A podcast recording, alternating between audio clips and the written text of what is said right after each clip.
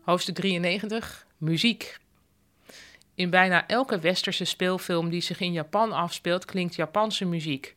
Meestal hoor je gepingel op een snaarinstrument, soms wat hees bamboegefluit en om het af te maken nog een forse boing op een gong. Dit soort filmmuziek is geïnspireerd op traditionele Japanse muziek. Die werkt eerlijk gezegd vaak op mijn zenuwen. Ook modernere Japanse muziek vind ik moeilijk. Vaak zijn het wegwerpen popliedjes over hevige emoties, gezongen met veel vibrato. Er is eigenlijk maar één liedje waar ik met plezier naar luister, en het heet Sukiyaki, maar dat is een naam die Westerlingen eraan hebben gegeven. Eigenlijk heet het lied Ue Omuite Aruko en het wordt gezongen door Kyu Sakamoto. Hij zingt over hoe hij s'avonds buiten loopt en naar de hemel kijkt. Dat omhoog kijken doet hij omdat hij eigenlijk moet huilen. De tranen mogen niet naar beneden rollen. Hij denkt aan vroeger, maar nu is hij alleen.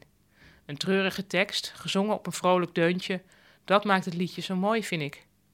Dat is overigens mijn westerse blik. Veel Japanners met wie ik over het lied sprak, vonden dat het liedje een positieve boodschap heeft.